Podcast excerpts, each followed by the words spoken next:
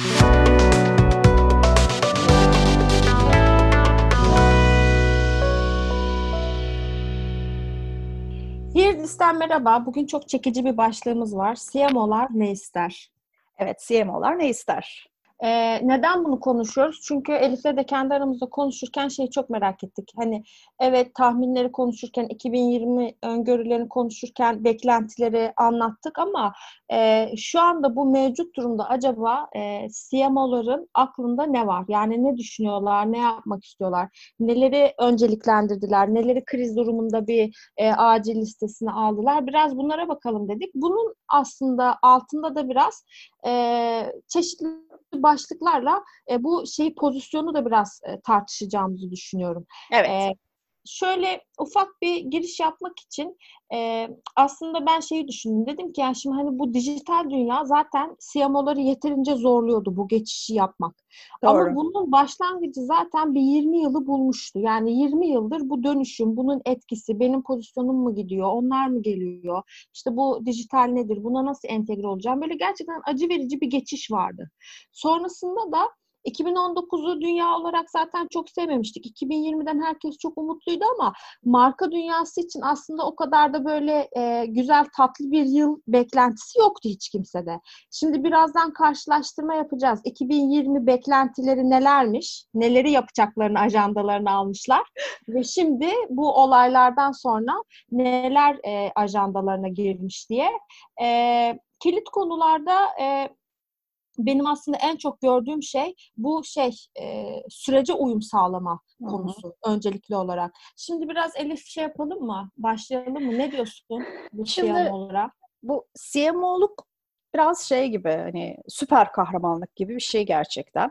Yani bir CMO nedir, ne yapar, onlardan neler beklenir, nelere hakim olması ve neyi idare etmesi gerekir diye baktığımızda yani alt alta öyle koyduğunda öyle bir liste çıkıyor ki yani Superman artı Batman artı işte Iron Man falan gibi bir adam ya da bir kadın tanımlıyorsun. Yani bir insan tanımlıyorsun. Beklentileri çok yüksek herkesin. Yani sürekli bir yeni normalden bahsediliyor ve o yeni normalde CMO'ların neyle uğraşacakları, neye öncelik verecekleri, sen de öyle bir giriş yaptın. Yani yeni normalin ne olduğunu, neye normal diyeceğimizi bilmediğimiz bir günde CMO'muzun buna hazır olmasını bekliyoruz mesela. Bir ay sonra ne yapacağız, 3 ay sonra ne yapacağız, 6 ay sonra ne yapacağız konusunda bireylerin, devletlerin bile çok bilgisi yok. Herkes A, B, C, F, Z senaryoları konuşuyor. Ama biz hani şirket CMO'ları olarak ne olacak ve biz neye hazır olacağız ve neye nasıl cevap vereceğiz bunu biliyor olmamız lazım. Zaten geçen bölümlerde de konuşmuştuk, hatırlayacaksın. Yani CMO'luk bayağı tehlikeli bir pozisyon. Bir şirketin yönetim seviyesindeki en kısa vadeli pozisyon. En ufak bir başarıda en kolay değiştirilen, başarısızlıkta en kolay değiştirilen pozisyon. Ben o yüzden Covid sonrası döneminde gene böyle hafif bir gibi, yarış pisti gibi geçeceğini düşünüyorum CMO'lar için. Çünkü hesap kitabın ve hesap verebilirliğin azaldığı bir dönem yaşıyoruz. Daha önce kurduğumuz sebep-sonuç ilişkileri, işte topladığımız datalarla yaptığımız çıkarımlar, öngörüler, beklentiler hepsi çöp olmadıysa bile soru işaretiyle dolu oldu.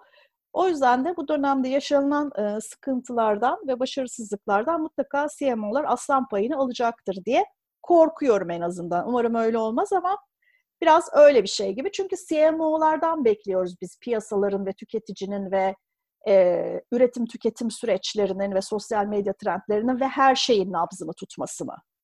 Bu yanlış mı sence? Yani yanlış değil ama beklenti çok yüksek. Öyle diyelim. Ayrıca da o da belki ayrı bir tartışma konusu. Belki önümüzdeki dönemde yapmayı planladığımız şu liderlik konusundaki konuşmada ele alırız bunu. Ya bir insandan beklentini bu kadar yükselttiğin zaman ona verdiğin şeyin de alet çantasının da aynı derecede dolu olduğundan emin olmak lazım.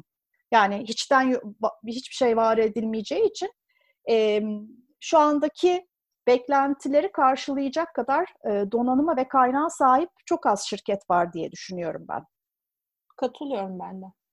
Bir de bütün şirketin başarısı ve başarısızlığı bir insanın bu kadar omzunda olmamalı.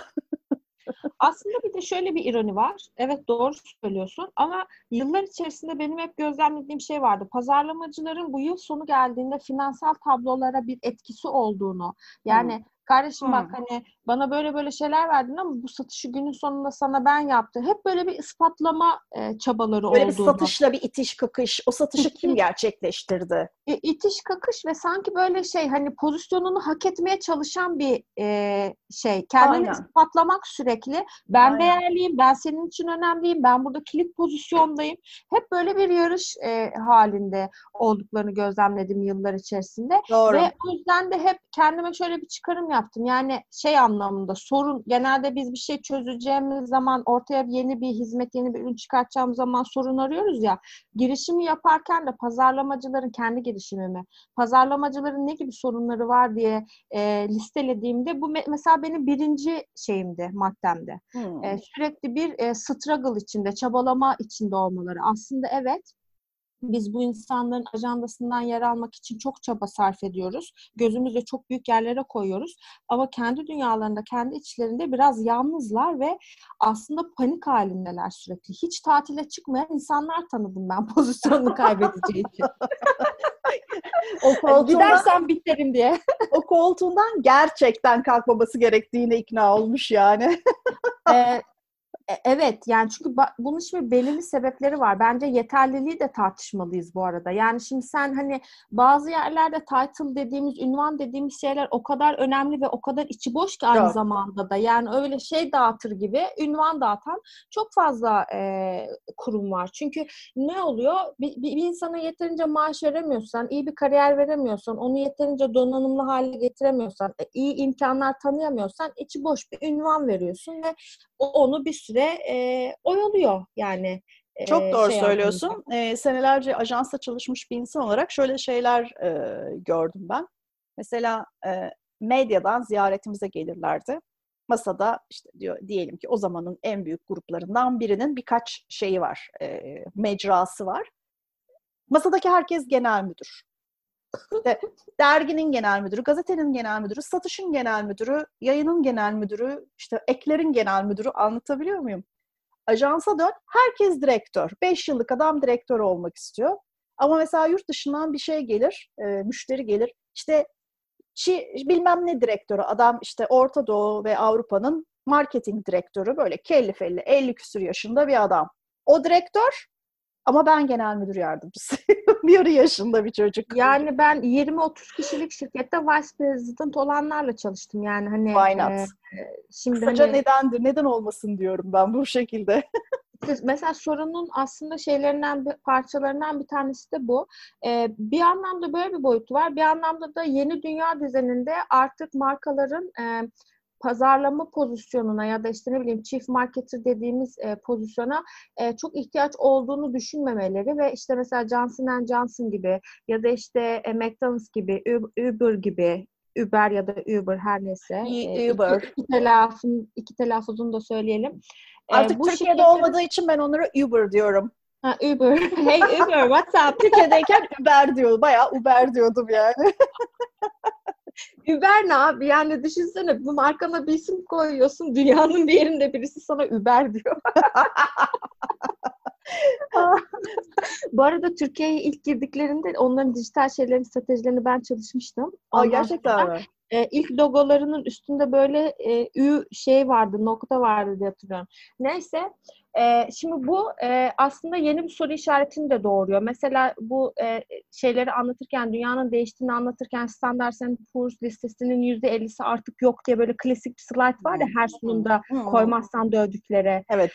Bunu mesela CMO'lar için de bakmışlar. %20, %30 bir azalma var. Dünyadaki şirketlerin bu pozisyonunda. Buna ne diyeceksin?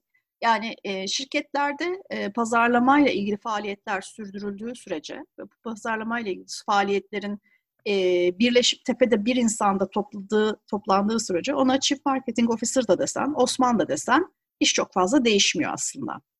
O yüzden bana biraz fazla şekilcilik gibi geliyor. Yani belki tek tek case'lere bakmak lazım. Johnson & Johnson niye böyle bir şey yaptı? McDonald's niye böyle bir şey yaptı? Ama genel olarak yani hala o işi tepede idare eden biri var. Adına bir şey de desen. Çünkü tam bu noktada Pozisyonları ve pazarlama pozisyonlarındaki bu hiyerarşik yapı nereden çıktı diye bakıp tabii ki neden bahsedeceğiz?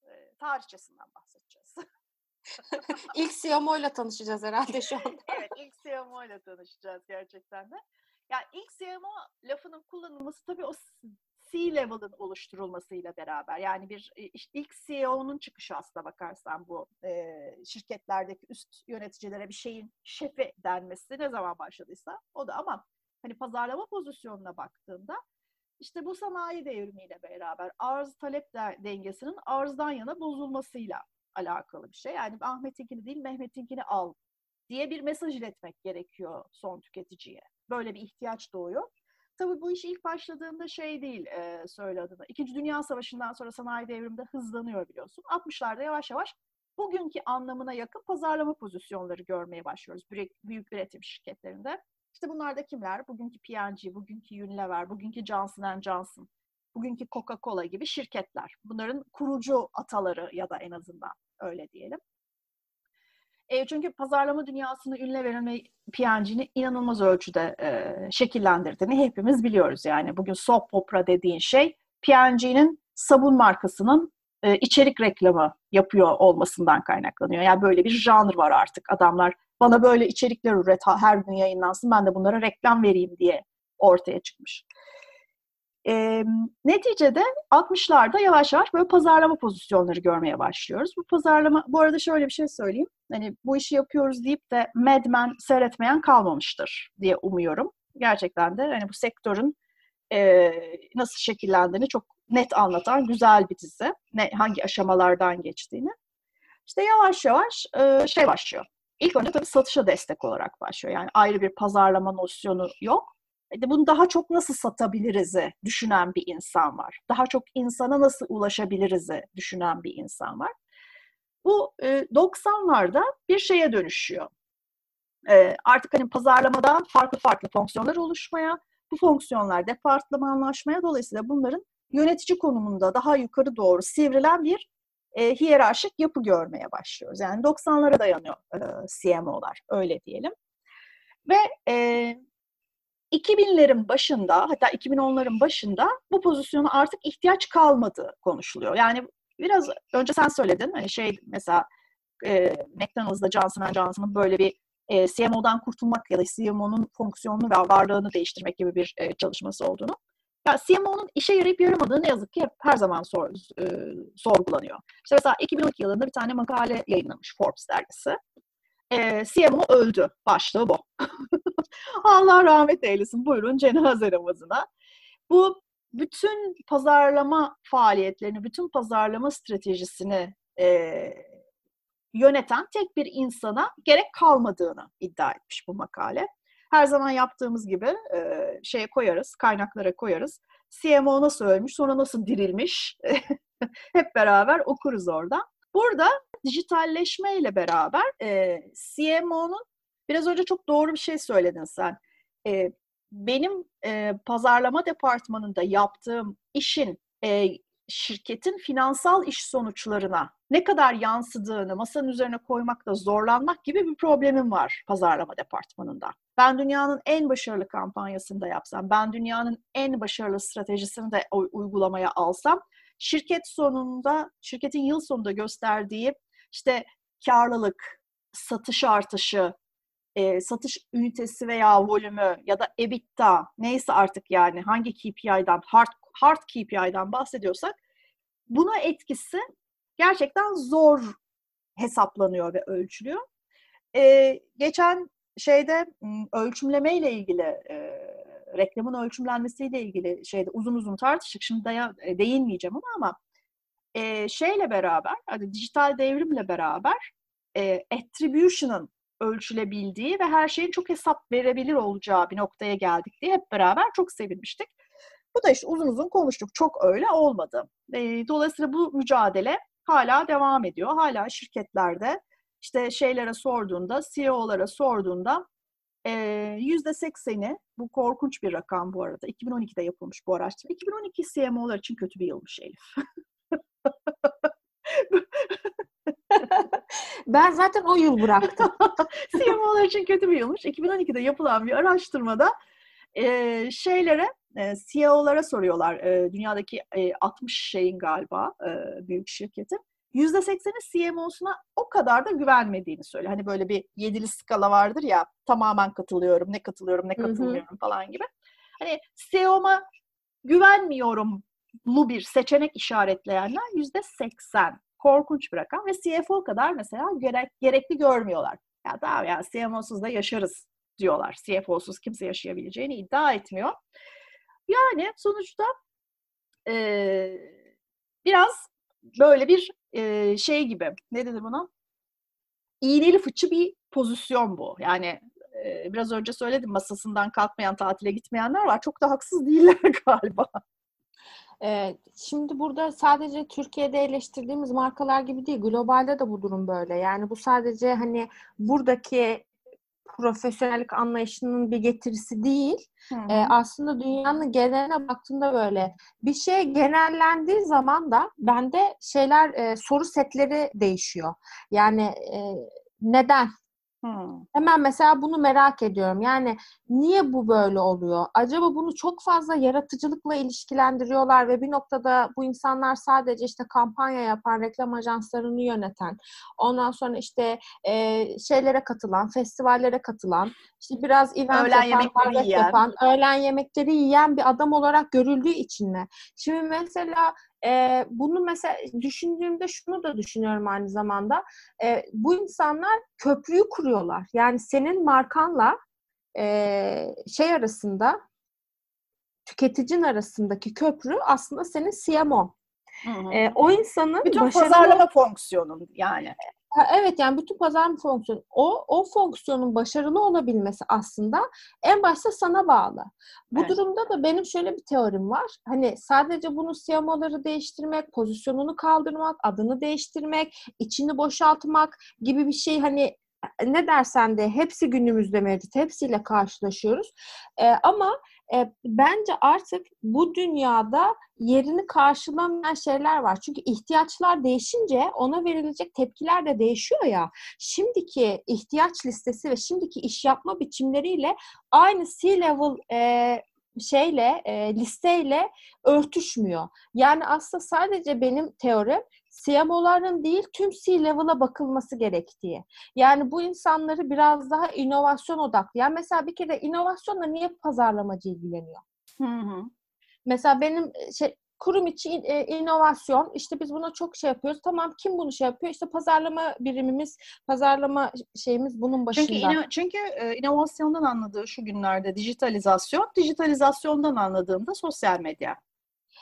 Bunun kesinlikle, ben hep söylüyorum, son 5 yıldır, son 6 yıldır, hatta daha önceki bir kayıtta söylemiştim, belki hatırlayanlar çıkar. Önümüzdeki 5 yıl içerisinde çıkacak pazarlama pozisyonlarını söylemiştim. Mesela 6.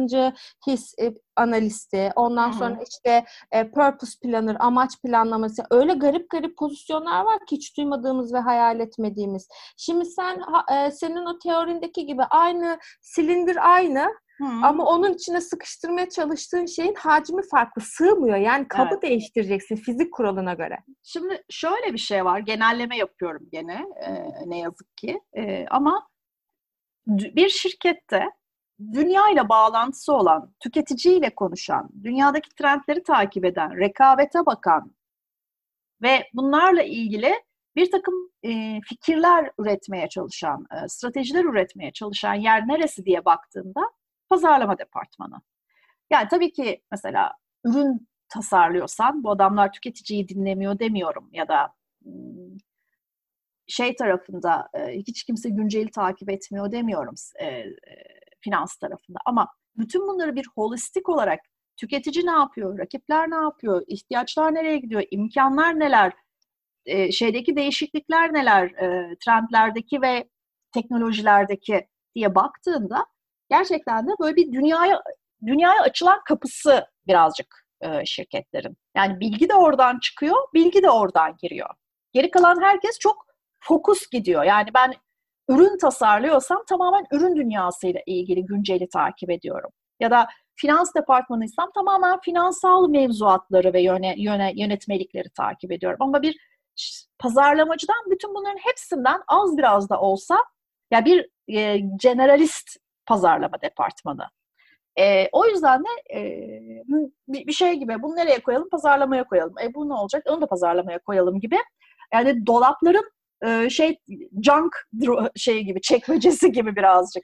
Yani kurum içerisindeki aslında dış dünyaya açılan belki de tek kapı olarak görüldüğü için son çare olarak diğer kapılar çok çok özel yerlere açılıyor diyorum. Yani kimse, dediğim gibi, hiç kimse günceli takip etmiyor, kimse hiçbir şeyden haberdar demiyorum da geri kalan her bölüm, her fonksiyon kendi fonksiyonu çerçevesinde takip ediyor her şeyi. İşte bu noktada bence o kapının şeyini biliyor olması lazım. Yani o odada olan kişi kendi kapısının değerini biliyor olması lazım. Yani benim açtığım bu kapı sayesinde işte orada liderlik fonksiyonları devreye giriyor. Yani kendini geliştirmesi, yeteneklerini.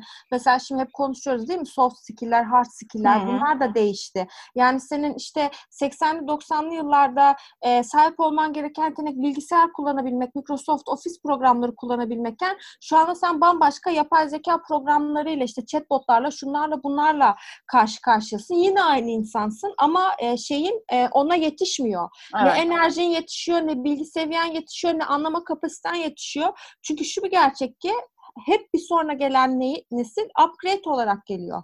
Yani sen bir noktada kendini onlarla yarış içerisinde buluyorsun. Bunu daha sonra liderlikte konuşacağız. Sonra ne oluyor? Sen işte mesela 10 yıldır bir CMO'sun artık, yani yerinde sayıyorsun, günleri sayılı, hiçbir yere götürememişsin şeysin ama çok ciddi bir çevren var, network gücün var, bir şekilde orada tutunmuşsun yani. Altındaki yetenekli insanları yaşatmıyorsun. Çünkü sana şey yapmasın, sıçramasın diye. O bence senin dediğin çok kurumsal yapıyla ilgili bir sorun. Onu gerçekten liderlikte uzun uzun tartışalım. Yani ben bu söylediğinin sadece CMO'lara özgü olmadığını düşündüğüm için müdahale ettim sadece. Yoksa sana çok katılıyorum. Kurumsal hiyerarşinin kendi şeylerini, filizlerini budaması gibi bir sıkıntı var gerçekten. Bu %1 milyon liderlikle alakalı bir sorun. Evet, şimdi onu biz CMO üzerine konuştuğumuz için onun üzerine söyledim ama tabii ki de bu hepsiyle ilgili bir sorun. Buradan ben şeye gelmek istiyorum. Sen bir şey söyleyecek misin? Orada sana bir tek şöyle bir ekleme yapacağım. David Ogilvy'nin çok sevdiğim bir sözü var. Çok sevdiğim iki sözü var ama bir tanesi bununla alakalı. Çok sevdiğim bir sözü var ama. Evet, çok sevdiğim çok sözü var. Daha önce de söylemiştik bunu galiba. Ogilvy'nin reklamcılıkla ilgili kitaplarını 60'larda da yazılmış olsa, 1800'lerde yazılmış olsa çok kıymetli buluyorum. Ben herkes okusun bence. Neyse, şöyle diyor. Eğer her zaman kendinden daha büyük insanları işe alırsan bir devler organizasyonu olursun. Hep kendinden daha küçük insanları işe alırsan bir cüceler organizasyonu olursun. Dolayısıyla bu senin lider olarak sana kalmış bir tercih. Ama ne yazık ki pek çok örnekte herkesin kendisine çok birebir rakip olmayacak, dişli olmayacağını düşündüğü insanları ekibinde toplamak veya barındırmak gibi bir eğilimi var. Bu pazarlama için de böyle, ajanslar için de böyle, finans için de böyle. Bence herkes için böyle. Tüm iş dünyası için aslında öyle. Aynen öyle. Halbuki içeriden gelen ve sonuca yönelik bir mücadele, bir meydan okuma herkesin ufkunu açacak, onu ilerletecek şeydir. Ama çoğu zaman biz profesyoneller olarak özellikle bu tür riskleri almak istemiyoruz. İş güvenliği daha önemli geliyor. Evet, yani o çok konuşuyoruz. Tatile gitmiyorum. Bu arada ben ajansta çalışırken 27 ay hiç tatile çıkmamıştım. Bak, 27 ay. Ama gönderdiler de gitmedin değil yani. Hayır, 27 ay kendimi buraya adayacağım değil yani. Kendimi bağladım. Yok canım, ne alakası? Vidaladım. Ama arada şöyle şeyler oluyordu. Bayram tatili oluyordu tabii ki ama mesela ben o bayram tatilinde de atıyorum işte ambalajlar değişmiş, tenekelerde bilmem ne problemi var. Fabrikaya gidiyorum falan yani. Hani öyle bir tatil benim tatilim. Neyse, bütün böyle her şey sakinleşti. Ondan sonra artık böyle uygun, ılıman bir iklim oluştu. Ben patronuma gittim, dedim ki ya ben hani böyle bir şey var. Ben tatile çıkmak istiyorum. Bir tatil yapmak istiyorum. Çünkü artık hani yanıyorum. Kafam yanıyor yani. Ondan sonra bana böyle yaptı. Ne tatili ya? Sen daha geçen değil miydin? Adada değil miydin? Yarım güne adaya gittin herhalde. Evet, bayram tatiliydi. Adaya gitmiştim. Ama işte bunun için fabrikalarda görüşmek için buralara falan. O kısmı hiç duymadı bile. Evet, bayram tatiliydi. Adaya gitmiştim de o kaldı yani. Sonuçta ne oldu? Ama ben hani bütün şeyi, sektörü bırakmak zorunda kaldım. Hani anlatabiliyor muyum? Bu şeyde sürdürülebilir. Sanatından soğuttular beni. Sanatından soğuttular. Bu da böyle bir şeyimdi. Niye söylüyorum bunu? Çünkü insanların potansiyelleri sömürmemesi lazım. Doğru kullanıyor olması lazım. Yetenek yönetimi ülkemizde maalesef yeterli düzeyde yapılmıyor. Buradan ben şeye gelmek istiyorum. Güven konusuna. Şimdi Hı-hı. şeyleri de söyleyeceğiz. Planlar neymiş? Şu anda ne oldu? Evet. Malcolm Gladwell'in bir sözü var. Diyor ki, eğer diyor insanlara markalardan ne istediğini sorarsanız cevapları beni yalnız bırakın olur. To be left alone isteği yalnız bırakılmak. Çünkü bu çok şeyden önce de, virüsten önce de markalara karşı bir, markalara ve hükümetlere karşı aslında bir güven kaybı çok artık hissedilmeye başlanmıştı ve son 2-3 yılda bütün temalarda, bütün işte bu şeylerde, keynote konuşmalarında işte building trust, güven inşa edeceğiz, şunu yapacağız, bunu yapacağız diye konuşmalar vardı. Şimdi ben şeye baktım bu süreç içerisinde kafalarında ne varmış diye. Mesela birinci sırada %46 ile efficiency'yi, pazarlamadaki verimliliği yükseltmekle ilgili bir dertleri varmış. Top of mind issues for CMOs. CMO'ların kafasındaki ilk en önemli konular. En önemli ilk üç konuyu söylüyorum. %46 ile marketingdeki efficiency'yi arttırmak. İkincisi customer experience %42 ile. Ondan sonra ki buna şaşırmadık. Üçüncüsü investing in technology. Teknolojiye yatırım yapmak üçüncü şeymiş. Öncelikleriymiş akıllarına gelen. Sonra 2019 yılında bu şeyler, CMO'lar hangi aktivitelerini önceliklendirmişler diye baktım. %53'ü gelir arttırmak. Buna odaklanmış. İşte o konuştuğumuz finansal tablolara etkisini kanıtlamak. Evet. İkinci olarak %36 ile tüketici deneyimini arttırmak, %35 ile yeni tüketici kazanmak, bu şeyi genişletmek için. Burada da ilk üçe baktığımızda yine kaygının aslında geliri şey yapmakla, ne denir ona, kanıtlamakla ilgili olduğunu görüyoruz. Şimdi teknoloji o kadar gerilerde ki yine burada gerilerde. Ben mesela geçen gün bir markanın yöneticisinin şeyini dinledim. Şimdi böyle sık sık sohbetler yapıyorlar ya hani ne yapılacak, ne gidecek falan filan. Mesela dedi ki bütün inovasyonlarımızı durdurduk dedi. Aldıkları önlemleri anlatıyor. Ben orada bir böyle bir dona kaldım. Bravo. Efendim dedim, hatta böyle sonradan izliyordum videoyu, geri aldım bir daha dinledim. Hani tüm inovasyonlarımızı durdurduk ve ben buna inanamadım. Yani sen inovasyonlarını nasıl durdurabilirsin ki böyle bir dönemde? Hani tabii ki inovasyonun şu değilse eğer, yani hani fıstıklı çikolata yapıyorduk, şimdi bir de fındıklısını yapalım. Yani inovasyonun anladığımız bu ya bizim hani şey olarak hani ürün çeşitlendirmek. İnovasyon birimimiz çok çalışıyor. Ne yapıyor? Kuşburnulu çayımızın limonlusunu da yaptık.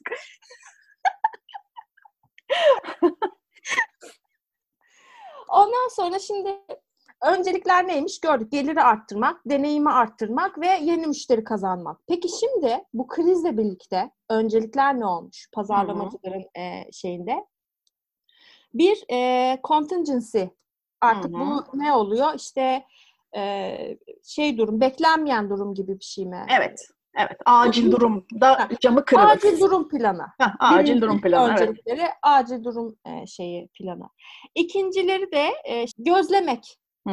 Tüketici davranışını gözlemek. Ondan sonra ve üçüncü olarak da yeni challenge'lara hazırlanmak. Şimdi mesela bu üçünü yaptığımda, baktığımda bana böyle pek yeterli gelmedi. Sen ne düşünüyorsun? Şu anki öncelikler ne olmalı? Şu an ben de bu arada bir tane Customer Talk diye bir şeyin platformu, bir web platformu bu. CMO Coffee diye bir tane şey varmış. İşte oturup çay kahve içer gibi 10-15 dakikalık sohbetler yapıyorlar. Orada dinledim mesela. CMO'lar kendi aralarında tartışıyorlar. İşte önümüzdeki dönemde ne yapacaksınız? Ondan önce bir adım geriye gitmek istiyorum, müsaade edersen. Buyurun efendim. Şubat 2020'de, yani bu yılın Şubat'ında bir şey yapıyor. Aynı Customer Talk bir araştırma yapıyor. Büyük şey markaların, güncel Amerikan markalarının, bazılarını biz hiç tanımıyoruz bile ama Amerika'da büyük markalar bunlar. CMO'larını, 60 tane CMO'ya 2020'de gündemlerinde ne var diye soruyorlar. Yani bu şey değil, araştırma değil, tamamen şey, sübjektif. Yani sen ne yapacaksın? Elif, sen bu sene, bu yıl markan için ne yapacaksın diye. Şimdi 2020 tabii o kadar enteresan bir yıl ki, yılın ilk 3 ayı ayrı bir yıl gibi. Yani 3 ay bitti, 2020 onunla beraber bitti. Biz böyle bir artık zaman içinde yaşıyoruz. Yani yıl desen yıl değil, mevsim desen mevsim değil, hiçbir şey değil. Çünkü hala umuyoruz ki bu bitecek ve eski hayatımıza en azından %75-80 benzeyen başka bir hayata döneceğiz. O yüzden böyle bir herkes arafta. Herkes pozisyonunu almış ve bu işin, tırnak içinde söylüyorum, geçmesini bekliyor. Bu geçtikten sonra dediğim gibi az ya da çok %75, %80 eski yaptıklarımızı yapmaya devam edeceğiz diye bir ümit var. O yüzden 2020 çok enteresan bir yıl zaten. Hani insan olarak da, profesyonel olarak da böyle bir yılı yaşadığım için şanslı mıyım, şanssız mıyım bilmiyorum. Hani çok meşhur bir uyduruk söz vardır ya, Çinlilerin şansla tehdit aynı karaktermiş falan diye. Aa, öyle mi? Bilmiyordum bunu. Öyle bir tane şey var işte Çince'de, fırsatla tehdit aynı karaktermiş. Tabii yalan bu, böyle değil. Biri yakıştırmış, sonra buna herkes inanmış bu yalana. Yani bunu yaşıyor olmak iyi bir şey mi, kötü bir şey mi hep beraber göreceğiz önümüzdeki dönemde ama. O yüzden de bu değişik artık yılın, Araf yılının ya da en azından ilki başına döndüğümüzde CMO'lar ne konuşuyorlarmış, kendileri için ne almışlar gündemlerine.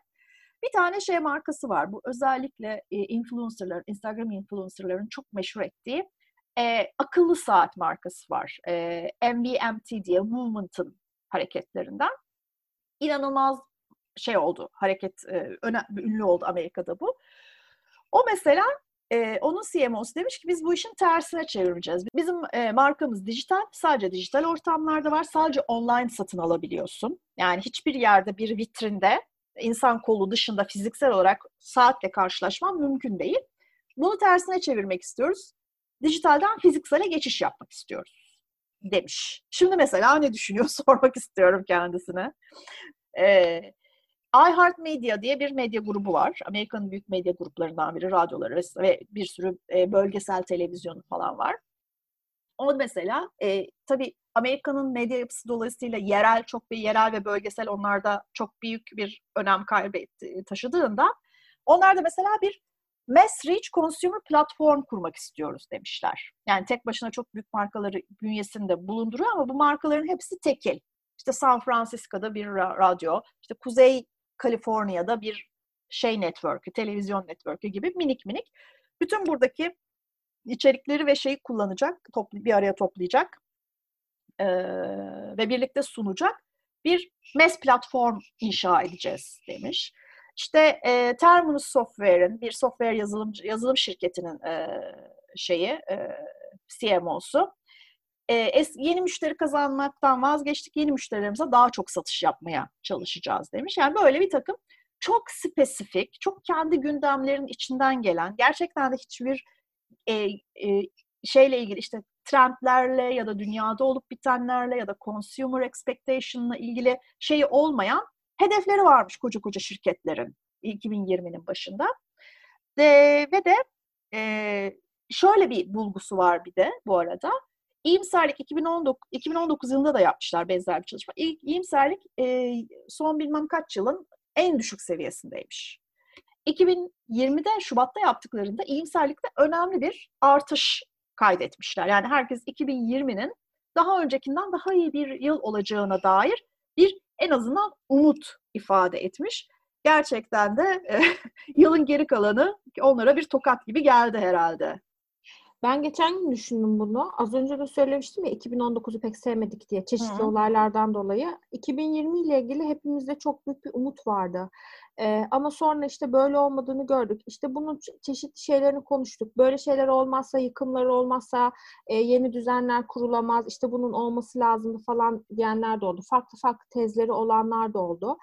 Şu bir gerçek ki artık şeyi anlamamız lazım. Mesela işte ben kaç yaşındayım? 30'larındayım, 40'larında olan var, 50'sinde, 60'ında olan var. Ama dünya 4 milyar yaşında. Yani geçenlerde bir bilim şeyinde bunu okudum. Diyor ki yani artık böyle olmasını şey yapın, alışın, kabullenin. Çünkü öyle bir şeye geldi ki, düzene geldi ki bu. Bu tepkileri dünya verecek. Yani bakterilerle verecek, işte virüslerle verecek, mikroplarla verecek. Çünkü ekstrem hava olaylarıyla verecek. Ekstrem hava olaylarıyla verecek. Çünkü artık o da savunma modunda ve işte artık ya da dönüşüm modunda, her neyse. Bunlar olacak. Bu noktada ben şey düşünüyorum. Yani olacak olaylardan bağımsız olarak herhangi bir şey olduğunda sen ne yapacaksın? Yani senin mevcut planlarınla planlarının dışına çıktığında nasıl hareket edeceğin, aslında zaten senin puan kazandığın nokta orasıdır ya, hani düz yolda herkes gider ama işte, herkes kullanır ama diğer virajlı yolda biraz ustalık ister bu iş. Ben de takılıyorum bu şeyde. Mesela güven konusunun azalması, bunu o yüzden söylemiştim. İnsanlar güvenmiyorlar. Şimdi sen bu dönem içerisinde 2 tane iletişim yaptın diye, ben senin yanındayım dedin diye sana olan güveni artmayacak. Bu şeyin, tüketicinin.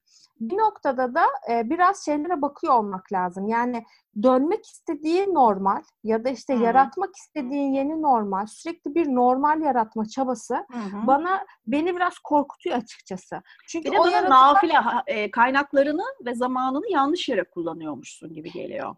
Çok doğru, çünkü kendine yaratacağı yeni normalde yine rahat edebileceği bir alan olacak. Evet. Yani çünkü aradığı şey o. Normalden aradığı ve anladığı şey o. Bir işte düzen... Yani %70, %80 bile olsa eskisine benzer bir düzen kurma şeyi var. Hevesi, beklentisi. O olacak. Ondan sonra bir şey yapacağız hayali var. İşte biraz önce senin söylediğin gibi işte inovasyonu durdurduk, medya yatırımını durdurduk, bilmem ne çalışmalarını durdurduk, her şeyi durdurduk. Neden? Çünkü bunun geçmesini bekliyor. Yani nefesini tuttu, gibi üzerinden bir dalga geçiyor. Büyük bir dalgada kaldı. Nefesimi tuttum, suyun altındayım ama bu dalga geçecek ve ben tekrar suyun üzerine çıkıp nefes almaya devam edeceğim. Peki o dalga geçmeyecekse, suyun altında nefes almaya devam etmem gerekiyorsa? Ne kadar durabileceksin? Yani bir yolu, gözünü açıp yol araman gerekirse bir hadi affedersin ama bir kolunu çırpıp biraz çaba sarf etmen gerekirse ne yapacaksın yani? Yani şimdi mesela beni koy oraya, ben hemen yaparım. Artık kaplumbağa müzesi, balıklama müzesi, stili fark etmez yani. Sen kelimenin gerçek anlamıyla Survivor'sın gerçekten. O başka bir şey yani. Ben o adaya çıkarım. Acun duy beni. Bir şey söyleyeceğim. Survivor'a katılsam iyi olur. Biraz zayıflarım. Ya Survivor'ın, çok pardon, özür dilerim ama burada bir kere Survivor parantezi açmak zorundayım. Survivor'ın yaptığı IGTV canlı yayınının 1 milyon kişi tarafından izlenmesi. Ama haftada 7 günü seyrediyorsun zaten. Tamam ama orada mesela bence şöyle bir şey vardı. İnsanların çoğu bunu kaçırdı. Ünlüler 390 binlerde kaldı. Gönüllüler 1 milyon oldu. Niye o gönüllüleri 1 milyon kişi izliyor? Ne var orada? Ben hiç izlemedim, bilmiyorum. Ben de bilmiyorum yani, ama sadece karakterleri de tanımıyorum. Haftanın 7 günü televizyonda, TV8'de, Acun'un kendi kanalında zaten Survivor var. Yani bunu tekrar IGTV'de seyredecek ne olabilir? Neyin merakı? İşte onun cevabı çok önemli. O insanları her gün gördüğünün dışında yine oraya çeken şey ne? O karakterler mi? İşte o hikayeler mi? Evet. Çünkü yani 1 milyon olduk diye Acun böyle. Hadi hayırlı olsun. Adam artık o kadar alışmış ki. Suratında sonuçta biz mesela bunun 1/10 bile niye gerçekleştiremiyoruz? Anlı şanlı pazarlama ekiplerimiz, global networklerin Türkiye'deki en ünlü reklamcıları barındıran ajansları bir araya gelip yaptığımız çalışma, ya bunun 1/10 bile olmuyor. Neden? İşte program desen, şirketin sana program alır. İşte ne bileyim, böyle bir iş gücüm desem, İK departmanı sana o yeteneği bulur. Değil mi? Yani şimdi bunlar... Hayır, bir de hepsini bu yapmak zorunda zaten değilsin. Dünyanın en büyük networkleri burada. Türkiye'deki en önemli, tırnak içinde söylüyorum, talentları bünyelerinde barındırıyorlar. Yani niye o ekiplerden böyle bir fikir çıkmıyor da Acun'un son 7 yıldır, 8 yıldır, 10 yıldır neyse bilmiyorum yaptığı formatın birebir aynısının haftanın her gecesi televizyonda izledikten sonra bir de IGTV canlı yayına. Büyük bir... Bunu bir düşünelim Elif. Bence enteresan bir şey bu. Neyse, bunu kapattım parantezi. Şimdi 2020'nin ilk yarısında işte biri diyor ki ben fizikselde olmak istiyorum. Biri diyor ki aman ben boşver yeni müşteri almaya uğraşmayacağım. Eski müşterilerime daha çok satış yapacağım. İşte yani böyle herkesin kendi gündelik önündeki masasındaki dosyalarla ilgili söylediği hiç vizyoner olmayan bence. Hani mutlaka arkasında strateji vardır, onun için söylemiyorum ama ya bu büyüklükteki markaların ya da işte bir tanesi mesela ben çok yerelim, çok bölgeselim bir tane mass reach platformu kuracağım falan. Yani bu kadar büyüklükteki bir markaların anlı şanlı CMO'larının daha böyle vizyoner, daha böyle çığır açıcı, bak ne düşünmüş adam diyeceğini beklersin ya. Yani öyle olmayan, çok sıradan bir yıla ait, çok sıradan cevaplar verilmiş 2020'nin Şubat'ında. Bugün neler konuşuluyor diye baktığında CMO'ların. Biraz önce sen çok enteresan bir şey söyledin ama şimdi bir anda nasıl değişti oyun. Herkes Martech adı da verilen marketing teknoloji tool'larının peşine düşmüş durumda. Çünkü artık pek çok şeyi uzaktan ve pek çok şeyi online yapmak zorunda kaldık. Eskiden işte arkadaşımızla hemen arkadaşımızın masasına gidip toplantı düzenleyip böyle şöyle yapıp ya da prodüksiyon. Şimdi tamamen uzaktan çekilmiş prodüksiyonlar izliyoruz televizyonlarda. Tamamen farklı alanlarda çekilip montajlanmış televizyon programları izliyoruz. İnsanların kendi salonlarından yaptıkları sabah programları, akşam programları izliyoruz. Dolayısıyla dergi kapaklarında celebrity'ler kendi fotoğraflarını kendileri çekiyor. Evet, selfie'den oluşmuş dergi fotoğraf kapakları göreceğiz. Bir de şimdi yurt dışındaki örneklerde biliyorsun mesela Mayıs ayı dergisi çıktı. Mayıs ayı dergisi zaten Şubat'tan Mart'tan beri hazır. Ama evet. Haziran'da, Temmuz'da, Ağustos'ta dergilerde ne göreceğiz? Böyle dolayısıyla bunları hayata geçirmeyi kolaylaştıracak ve bunların kalitesini arttıracak otomasyon çözümleri. Mesela herkesin gündemindeymiş şu anda. Ne alacağız, ne yapacağız, hangisiyle daha iyi olabilir diye. Bu rakamları geçenlerde seninle paylaşmıştım. Tam hatırlamıyorum ama çok fazla artmıştı. Biz bununla ilgili şey de yapmıştık, konuşma da yapmıştık. Evet. Pazarlama teknolojilerinin sayısı. 2019'un sonunda 7000 küsür tane Martech programı vardı, markası vardı ve milyarlarca dolarlık bir pazardan bahsediliyordu. Şimdi 2020'nin sonunda ne olacak hep beraber bakarız o rapora tekrar. Sosyal medya ve online yayın platformları, canlı yayın platformları, yani YouTube'daki canlı yayının haddi hesabı yok. Instagram'daki canlı yayının haddi hesabı yok. Her markanın sosyal medya paylaşımları patlamış durumda. Yani bu dönem öncesinde bir iki tane, ayda 5 bilemedin 6 tane paylaşım yapan markalar nerede şimdi her gün bir tane paylaşım yapıyorlar. Çünkü daha fazla iletişim kuracak kanala ihtiyaçları var. Ve tabii içerik sağlayan platformların çok öne çıktığı, insanların bunun içine doldurmak için çaba gösterdiği bir dönemden geçiyoruz. Şu anda herkes bununla paylaşıyor. Yani tüketicinin şeyi değişti, konsantrasyonu değişti ama içerik tüketmekle ilgili talebi değişmedi. Ama bunu kim karşılayacak? Dolayısıyla yani çok sosyal medya, çok içerik ve çok pazarlama teknolojileri odaklı gündemleri var şu anda CMO'ların yapılan şeylere göre, araştırmalara göre. Tabii kötü haber, herkesin işini çok zorlaştıracak şey. Böyle dönemlerde tüketicilerin satın alma alışkanlıkları hem küçülüyor hem de biraz daha fazla Survivor bir bölüm oldu bu. Hayatta kalmaya yönelik şeylere yani bir tane şeye katıldım. Medyaket'in ilk yaptığı şeyi dinledim ben. Canlı yayını. Zoom'dan bir canlı şey yaptım. Marketing meeting bir şey yaptım. O şans kişiler arasında ben de vardım. Oraya adını hatırlamadığım için söylemeyeceğim. Gerçekten bir araştırma şirketi. Nielsen galiba. Nielsen'den bir yetkili çıktı.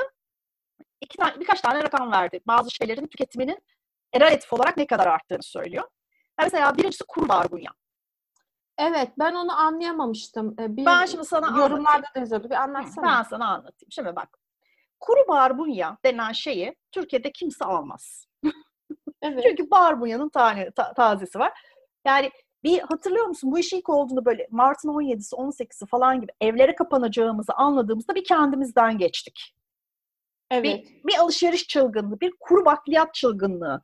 Yani zannedersin ki hepimiz mercimek yiyeceğiz, bulgur içeceğiz yani. Böyle bir havaya girdik. Bu dönemde tabii kuru bakliyatla beraber daha önce kimsenin önem vermediği böyle kenarda köşede kalmış süplüm püplüm kuru bakliyatlar da gündeme gelmiş. Mesela kuru barbunya. Fakat tabii kuru barbunya... İnsanlar diğerleri kalmadığı için mi barbunyaya kalmış? Ya da öyle ya da işte ne bileyim işte bunu aldım. Ay bu da var, hadi bunu da alayım. Sonuçta kokmaz, bulaşmaz. Yani bir yıldan fazla sürüyor bunlara böceklenmesi. Öyle bir şey. Fakat tabii kuru barbunyanın bazı o kadar küçük ki en hızlı artanlar listesinde tepeye oturmuş. Çünkü herkesin evinde zaten mercimek var. Herkesin evinde zaten bulgur var, pirinç var. Normalden bahsediyorum ama çok az insanın evinde kuru barbunya var. Yani kimsenin aklına gelmez kuru barbunya almak. Biraz böyle bir mantık. Yani baz etkisinden dolayı artışı çok fazla. Çok aşırı sivri. Biraz önce bahsettiğim hayatta kalmaya yönelik tüketimlerden kasıt buydu. Böyle bir şey okudum, kaynağını da bulacağım ve koyacağım inşallah. Lüks tüketimde de affordable luxury'ye doğru önemli bir kayış var. Çünkü çok büyük paralar harcamak istemiyorum ama lüks tüketim de bir taraftan benim gönlümü hoş tutacak ihtiyaçlardan biri. Mesela büyük şirketlerin, büyük lüks markalarının işte Dior'lar, işte Yves Saint Laurent'lar, Louis Vuitton'lar falan bunların daha ucuz sayılabilecek ürünlerine işte güneş gözlüğü, aksesuar, ruj, oje gibi lüks tüketimin affordable kısmına, daha uygun fiyatlı kısmına önemli bir kayış var.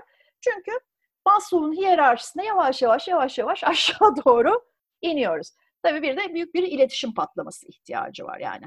Hepimiz sürekli WhatsApp'tayız, hepimiz sürekli Zoom toplantılarına katılıyoruz. İnternetle ilgili çok ciddi sıkıntılar yaşanacak çok yakın bir gelecekte. Artık CMO'ların gündemlerinde aslında bu çerçevede şeylerin oluyor olması gerekiyor diye düşünüyorum ama senin geçen gün Loud and Proud'dan paylaştığın çok doğru bir saptama var. Ne yazık ki yine tüm şirketler ve tüm şirketlerin pazarlama yöneticileri aynı açıya sabitlemiş durumdalar kendilerini. Hep aynı açıdan bakıyoruz, aynı pencereden bakıyoruz. O yüzden de aynen yıllardır yapılan mesela otomobil reklamları gibi ya da beyaz eşya reklamları gibi ürün aynı, ihtiyaca cevap, hedef kitle aynı. O yüzden de aynı reklamlar ortaya çıkıyor. Ben biraz böyle tasarımla ilgili olduğum için mimariye de böyle bir enteresan bir şeyim var, ilgim var. Hatta iç mimar falan bayılıyorum yani böyle. O yüzden bazı mimarları da takip ediyorum. Zaha Hadid'in çok sevdiğim bir sözü var. Diyor ki 360 tane açı var. Neden birine takılı kalayım ki diyor. Yani hani farklı şeyleri görebilirim. Zaten farklılıkları kucaklamak son zamanlarda konuştuğumuz şey ya, yani bir insanın farklılığıyla ilgili değil aslında bu sadece. Cinsiyet farklılığı, inanç farklılığı vesaire değil. Düşünce farklılığı da burada çok önemli. Çünkü sen ne kadar renkli hale getirirsen o yelpazeyi, ne kadar farklı şeylere doğru, açılara doğru onu genişletirsen senin yayıldığın alan da aslında o kadar genişliyor. Sen hani toplumun birçok kesimini kucaklayanlar nasıl her zaman kazanıyorsa 3 kişiye 5 kişiye değil de milyonlara hitap eden bir şekilde alıyorsa, yürüyorsa burada bizim basit mantığı bize verilen eğitimlerden hiçbir şey kalmadı diye düşünüyorum aklımızda. Zaman içerisinde de çok doğru planlanmamış zaten o sistem. Basit mantığı her zaman devrede tutmak bizim mesela hayatta kalmamızı sağlayan temel şey. İşte yine o Survivor'a yapacağız, atıf yapacağız. Tüketici davranışlarının değişmesiyle ilgili. Bu konuya biraz böyle ben tüketici davranışları değişti. Şimdi yapmamız lazım. Sanki ilk defa değişiyormuş gibi. Ya burada basit mantık kullanarak şunu bakman lazım. Ya bu adam hayatını AVM'de geçirirken, işte şurada sokakta geçirirken, arkadaşıyla bir kafede geçirirken şimdi sadece evde geçiriyor. Tabii ki de bunun davranışı değişecek. Tabii ki de bunun aldığı şeyler değişecek. Şimdi yani senin her gün kendini göstermenle, kıyafetini, makyajını, saçını göstermenle her gün aynı evin içinde olduğundaki ihtiyaçların aynı olması mümkün mü? Tabii ki de değil. Yani o değişecek. Senin görevin burada, temel görevin o değişimleri gözlemleyebilmek, neden olduğunu anlayabilmek, kalıcı mı gidici mi olduğunu tespit edebilmek, değil mi? Yani şimdi evet. Mesela here to stay dediğimiz başlıklar var. Hani neler gidecek, neler kalacak. Yani kalacak. İşte mesela görüntülü toplantılar kalacak. İşte mesela ama belki de aşırı tuvalet kağıdı tüketimi kalmayacak. Evet. Bir daha kimseyi toplantıya haftada bir kere Gebze'ye götüremeyeceksin mesela. Yani senin neyin neden olduğunu, nelerin gidici, nelerin kalıcı olduğunu iyi görmen, iyi anlaman lazım. Güven problemi olduğunu, zaten adamın sana güvenle ilgili bir problemi var. Şimdi geleceğimden endişe duyuyorken senin çikolatanın çıtırtısı veya karamelinin işte bilmem nesi benim çok umurumda, yani çok umurumda olamaz ki. Ya da işte o şeydeki globaldeki reklamların hepsinin birbirinin müzik aynı, metin aynı. Kullanılan görüntülerin renk skalası şeyi aynı.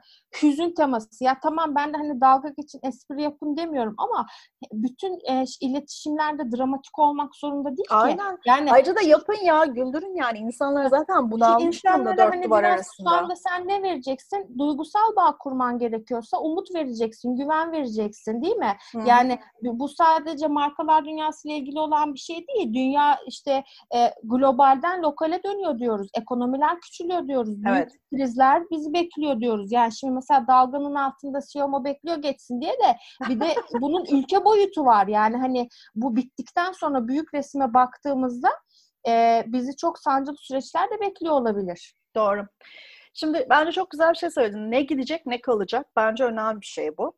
Bu konuda şöyle bir yazı okudum. Onu özetleyeyim hemen. Bu krizden güçlenerek çıkacak trendler. Neler evet. Çıkacak? Birincisi, senin verdiğin şey örneği çok doğru. İşte bütün global markaların kriz dönemiyle ilgili yaptığı iletişimlerin hepsinin aynı ve boş sözden ibaret olması.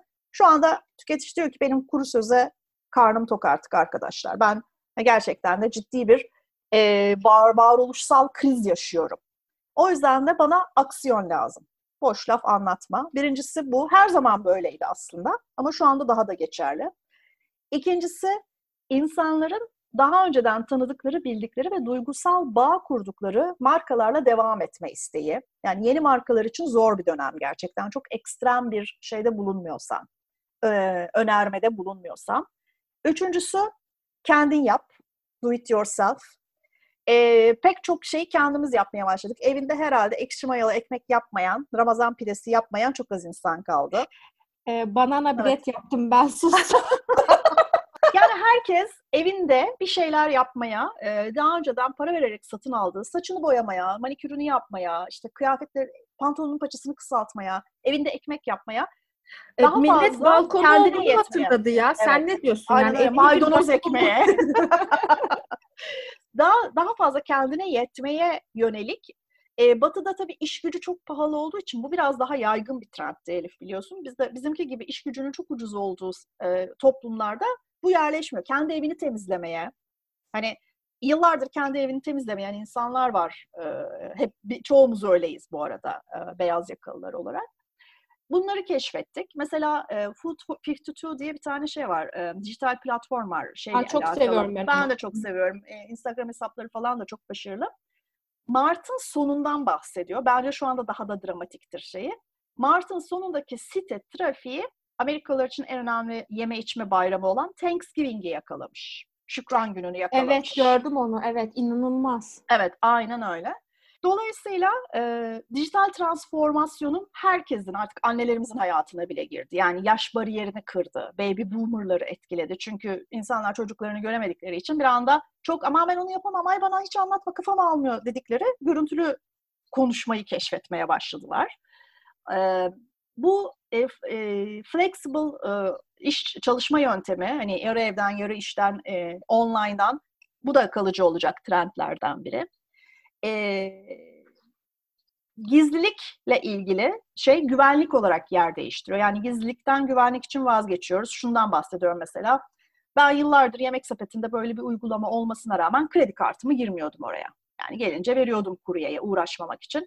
Ya da hepsi burada da kredi kartı profili oluşturmamıştım. Ama şu anda temassız alışveriş yapabilmek için, yani kurye gelsin getirsin bıraksın yapabilmek için bunu yaptım. Bir anda bu gizlilik güvenliğin geri planında kaldı. Herkes için geçerli bu.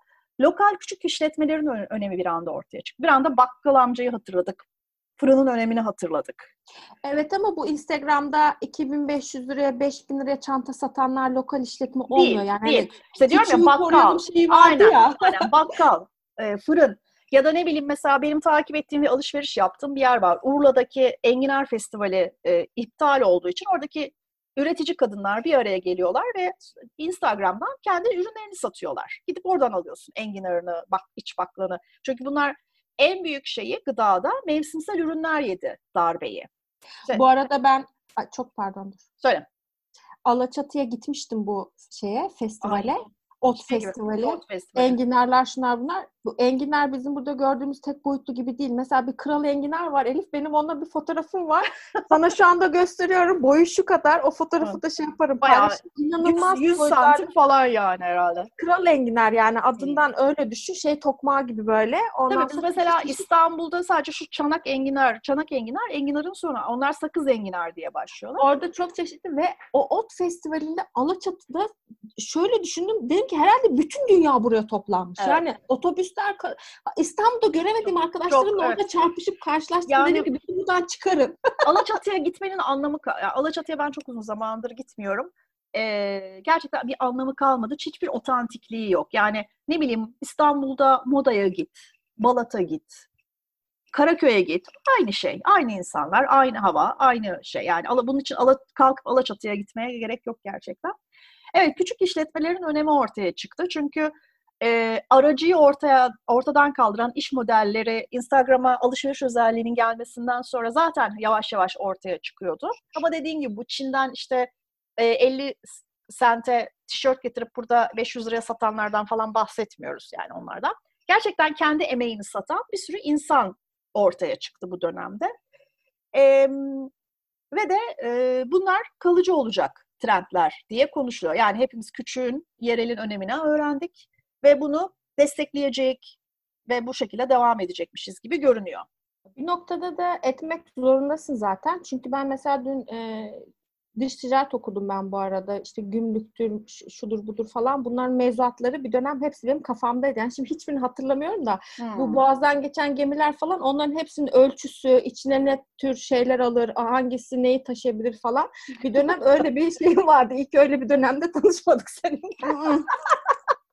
Düşünsene, boğazda sana anlatıyorum. Bak Elif'ciğim işte bu kuru yük gemisi falan.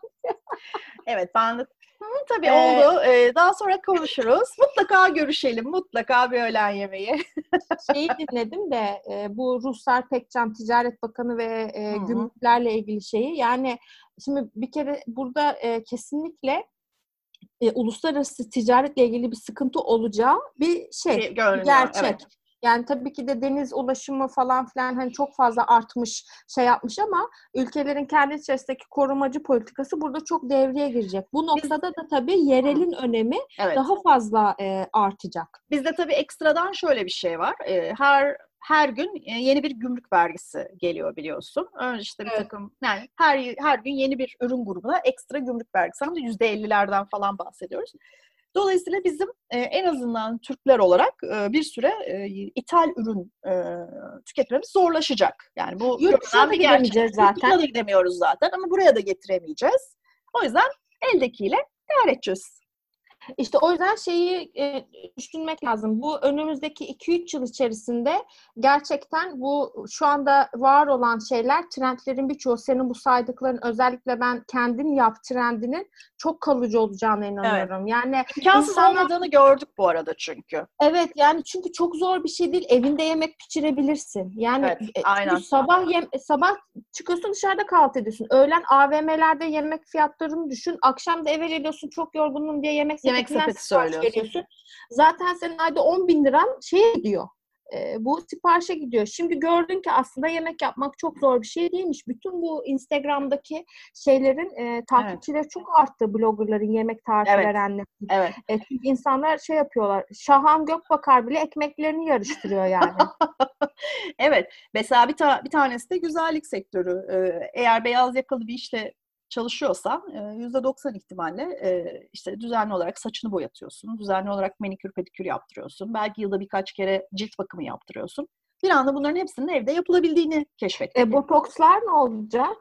Botoksla doldu işte. İçlerim, dolgular, eridi şekerim. Neyse açıldı artık onlar biliyorsun. Hepsi herkes tazelemiştir herhalde dolgularını. En önemli ihtiyaç o olduğu için onlar ve AVM'ler artık onlar açık.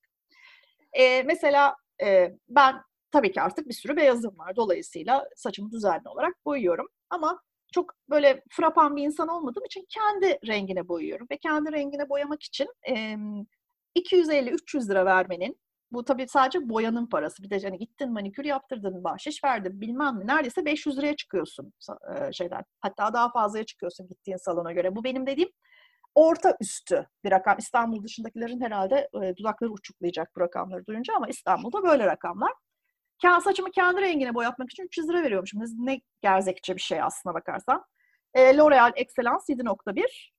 Evala. Çok güzel sonuç veren bir şeymiş. Evala Longoria diye miydi o? Kadın kendisi boyadı ya saçlarını. L'Oreal'in marka yüzü.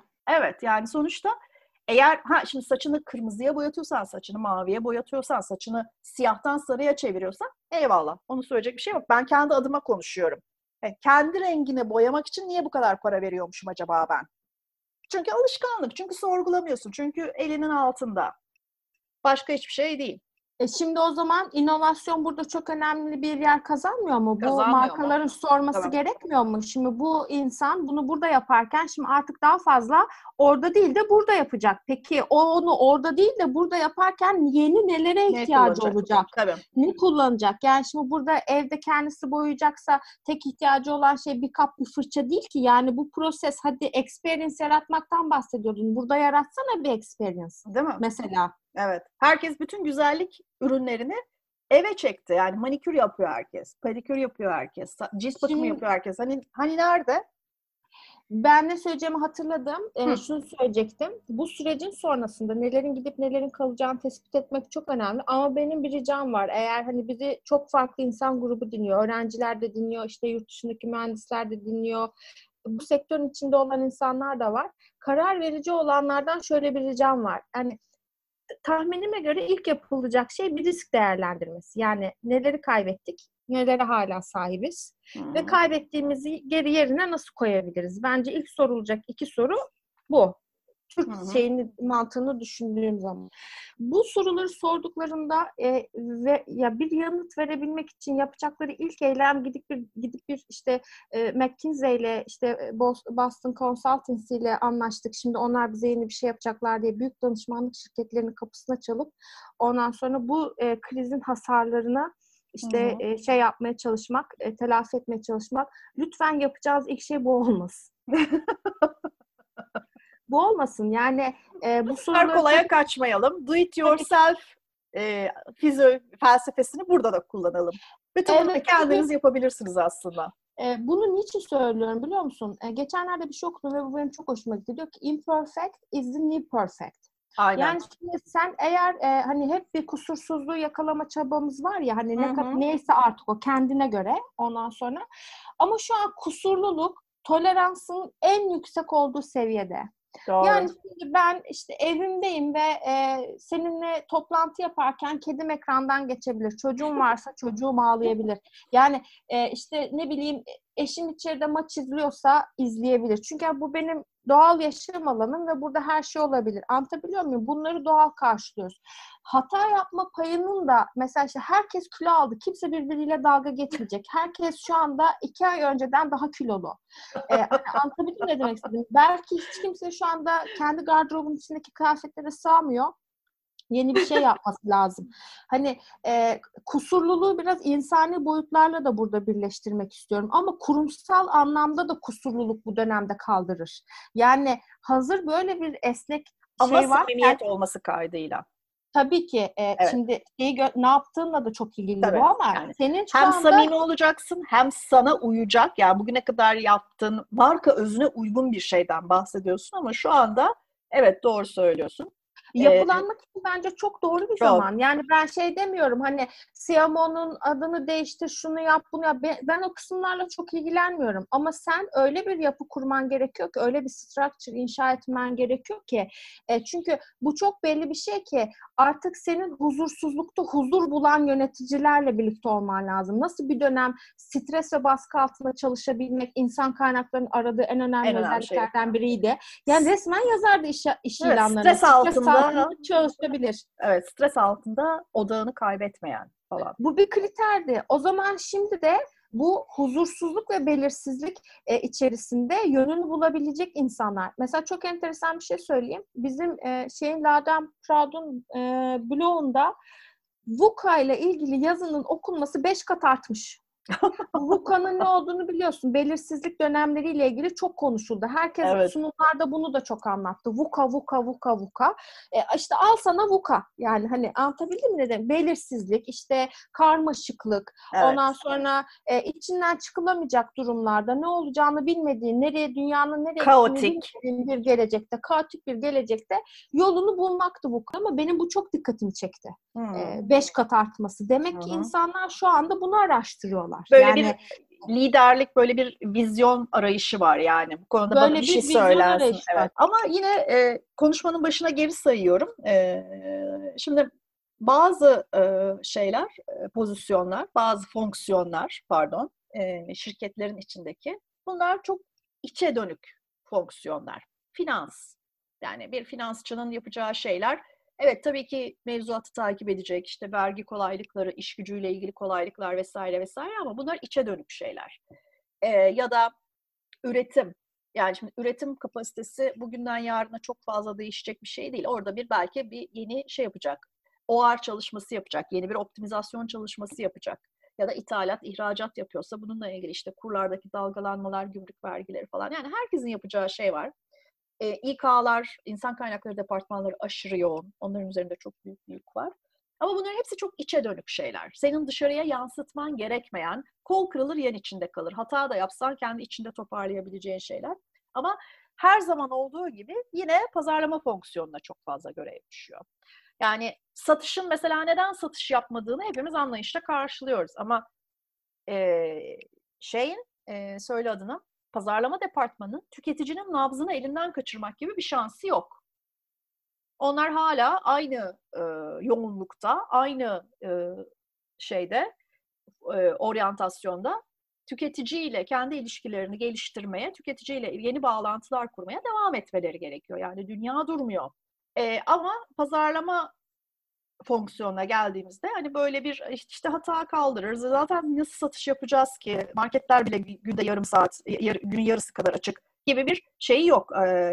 Kaçış noktası yok. Senin tüketiciyle aynı bağlantıyı, aynı yoğunlukta, aynı heyecanla, aynı beklentileri karşılayarak kurmaya devam etmen gerekiyor. Yani yine biraz pazarlama fonksiyonunun üzerine ekstradan yük binmiş durumda aslına bakarsan. Bir de üstelik bugüne kadar çok fazla önem vermediğin, daha böyle empatik, daha durumdan, halden anlar bir şeyi de, boyut da katman gerekiyor iletişimlerine. Yani sadece kendi marka mesajını vermeye devam edip de işte bunun da dünyadan haberi yok noktasına da düşmemen gerekiyor. Yani ekstra bir iş yükü.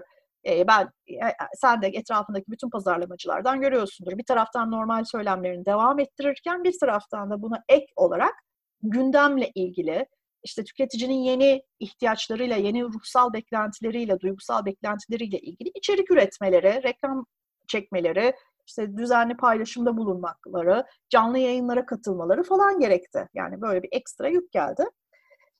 Bu da yine biraz bu CMO işinin ödülü az, yükü çok bir iş olmasından kaynaklanıyor. Ama burada tabii şeyden bahsediyorum. İşin kolayına kaçmayan, her şeyi gerektiği gibi, olması gerektiği gibi yapan CMO'lardan ya da pazarlama yöneticilerinden bahsediyorum. Yoksa işte 3 tane Zoom toplantısını iş kabul ediyorsak eğer, yani öyle de hayat geçiyor bir taraftan. Bir de hep aynı şeyleri söylemek. Yani şimdi hala ben şeyleri dinliyorum, söylemleri. Bazılarını gerçekten işkence çekerek dinliyorum. Bazılarını ne olursa olsun göze alıp kapatıyorum. Evet, bazılarını diyorum ki yani hani dinleyemeyeceğim, çok üzgünüm, ne olursa olsun dinleyemeyeceğim diyorum. Çünkü bu dönemde şöyle bir şey vereyim, insight vereyim. Insight'la da ilgili bir bölüm yapacağız bu arada. Evet. Ben şimdi bu sektörün içerisinde bir insanım. Bu sektörün içerisindeki insanları yönlendiren, ne yapmaları gerektiğini anlatan, dünyaya kapılarını aç, bak dünyada böyle şeyler oluyor. Yani ilham veren, bilgilendiren böyle de bir misyonum var, tamam mı? Şimdi baktığın zaman ortalama bir insandan şu anda güncel olayları daha fazla biliyorum.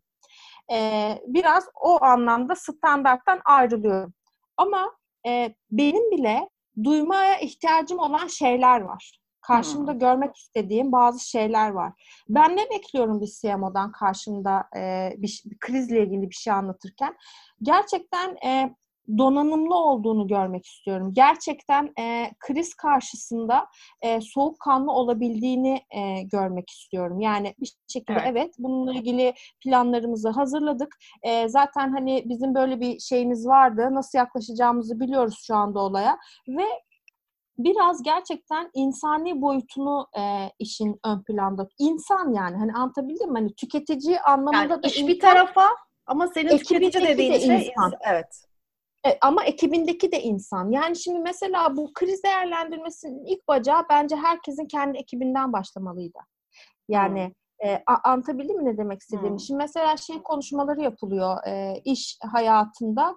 Herkes şimdi evden çalışırken annelerin özellikle evde şey, tamam temizlik de çok büyük bir şey ama çocuk bakmak da çok büyük ya. Bir şey yani. Hani ne zaman ne yapacağını bilmiyorsun. Bir sorumluluk. Biz burada kedileri organize ederken hani şey olasın. Gel buraya, sen nereye gidiyorsun? O öyle yapmış, bu böyle yapmış falan. Anlatıyorlar. Bir video yayınlamışlar. Ne kadar zorlandıklarını mental olarak da şey olarak da. Tamam evde çalışmak çok güzel de bir noktada hani ofisi de konuşmuştuk seninle. Ofis niçin var? Belirli bir alanda verimli insanlar olabilsin diyor. O konuya özel oraya gidiyorlar çünkü. Şimdi mesela bu transaction dediğimiz şey var ya, yine bir geçiş dönemi yaşamak durumunda kalacağız.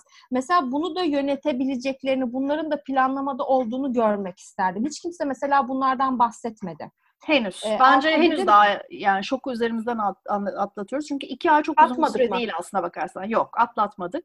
Yani Türkiye için söylüyorum. Bazı ülkeler için daha erken, bazı ülkeler için daha geç ama hani Mart'ın 10'unda başlayan bir süreç bu.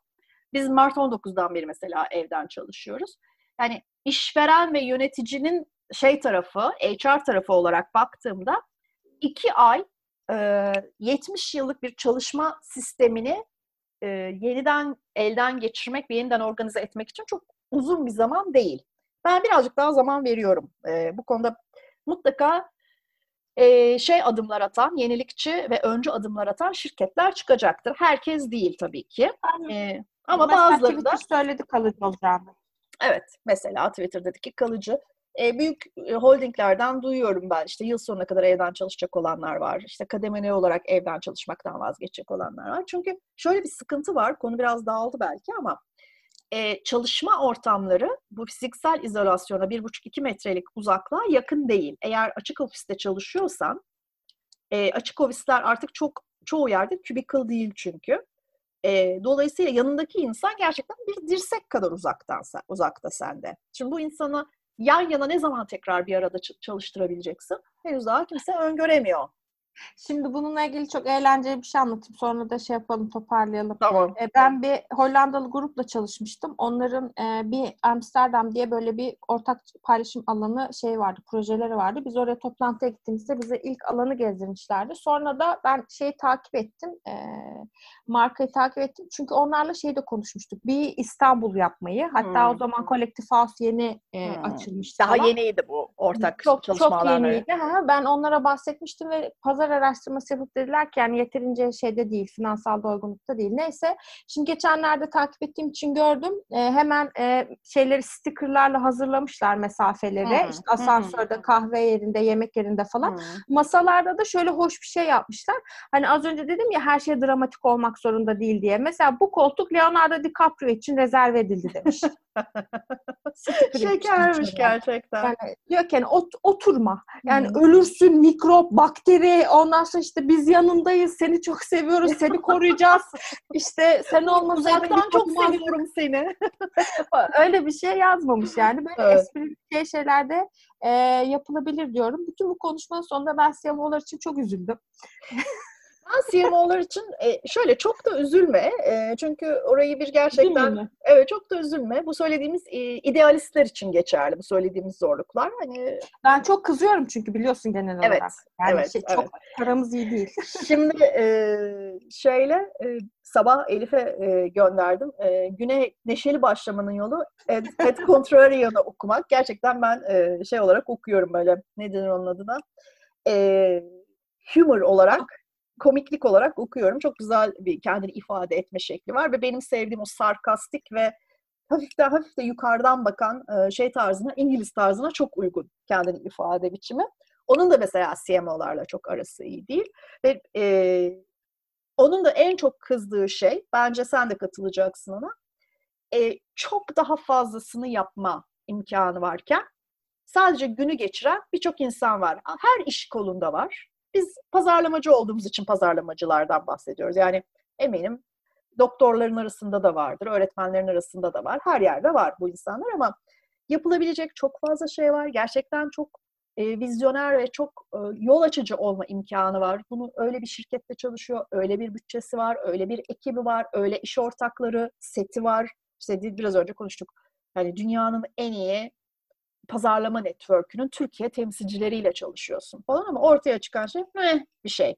Bu gerçekten bu işin kolaya kaçtığını ve günü geçirdiğini şey yapıyor. Yani title'ı alırken şanını, şöhretini, ağırlamasını, yemesini, içmesini şey yaparken, tadını çıkarırken güzel ama elin taşın altında değil, bir sürü insan var. Bunlara kızıyoruz. Yoksa yapıldığı zaman, layıkıyla yapıldığı zaman dünyanın en tatmin edici işlerinden biri bence.